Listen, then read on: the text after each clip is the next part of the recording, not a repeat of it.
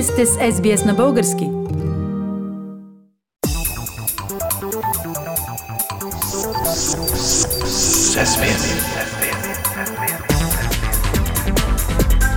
Акценти на седмицата. Пламен, в сряда тази седмица продължаваме промяната. Внесе предложение за актуализация на бюджета, а ГЕРБ – вод на недоверие.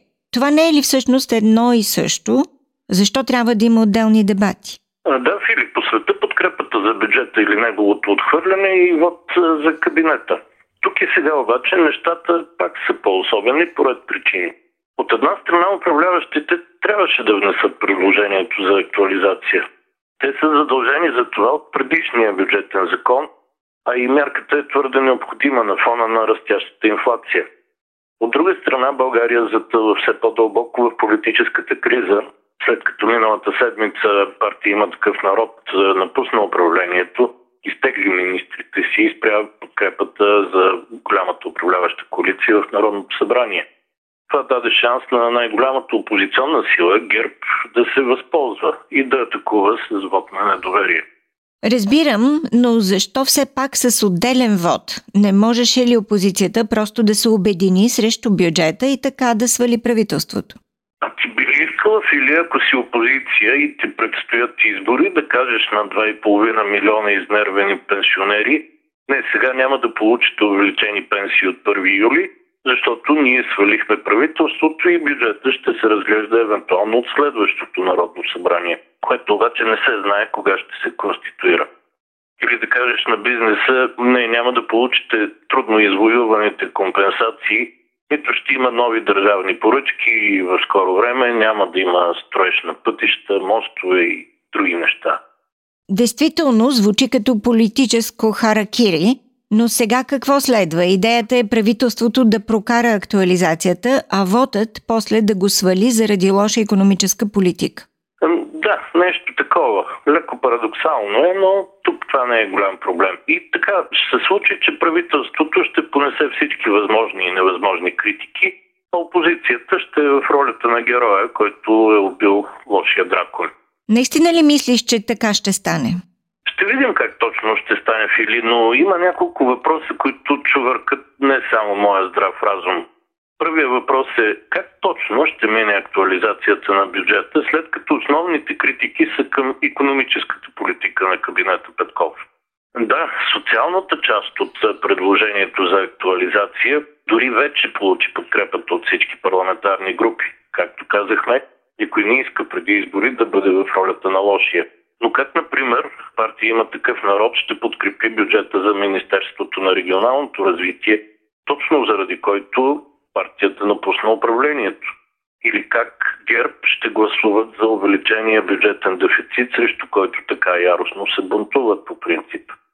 И от друга страна, бунтуват се, но как без увеличението на този дефицит в момента могат да се реализират и споменатите вече щедри социални плащания, откъде ще дойдат парите за тях.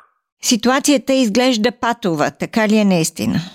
Не знам, Фили. Вероятно има някакви тънки парламентарни хватки, с които нещата могат да се реализират така, че ситуацията да се окаже и вълкасит, и ягнето цяло, и овчаря доволен. Но аз поне не ги знам тези хватки и с интерес ще гледам какво става. Пламен, а какво е съотношението на силите в парламента след напускането на има такъв народ? То не се ли променя в полза на опозицията? Процесите, които текат в момента са много динамични. Затова математическите сметки, кой каква подкрепа има, могат да се окажат и доста криви. Но все пак да кажем, ако гласовете на опозицията в момента механично се обединят, те са 126, т.е. достатъчно за да свалят кабинета. Може ли да поясниш, като казваш опозиция, кои партии включваш? Партиите са ГЕРБ, ДПС, има такъв народ и Възраждане. Те вече казаха, че ще подкрепят вода на недоверие, поне ръководството им. Необходими са обаче поне две уточнения.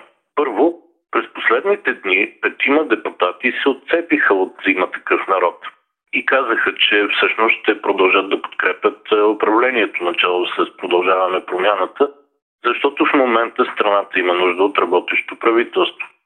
Тези петимата не стигат, но не се знае в следващите дни и часове дали няма да се отцепят още хора.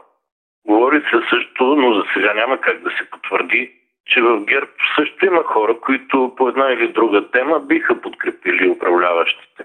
Второто уточнение е свързано с въпроса дали опозицията може да бъде достатъчно единна при наличието на изключително големи идеологически и други различия между тях.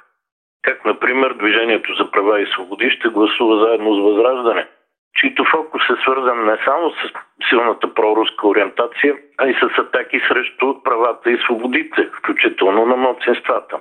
А може пък и всички опозиционни партии в един момент да си затворят очите за всичко останало, освен за текущия общ политически интерес.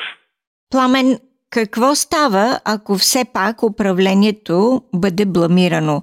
Веднага нови избори ли ще има?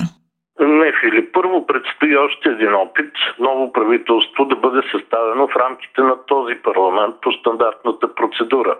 Тоест, продължаваме промяната, получават първия мандат. Ако не успеят, мандат отива при втората по сила партия ГЕРБ, а евентуалният трети опит ще има някои от останалите партии по избор на президента. Ако и тогава няма решение на задачата, разпуска се парламента, назначава се служебно правителство и се отива към нови избори.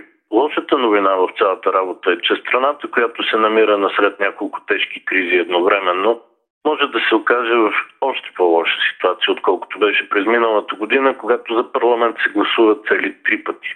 Това твърдение се базира на факта, че не се вижда в България нито в ляво, нито в дясно да се е появила политическа альтернатива, способна да разсече възела на безисходицата, който доминира българската политика вече години наред. Политически акценти на седмицата с Пламен Асенов. Харесайте, споделете, коментирайте. Следете SBS на български във Facebook.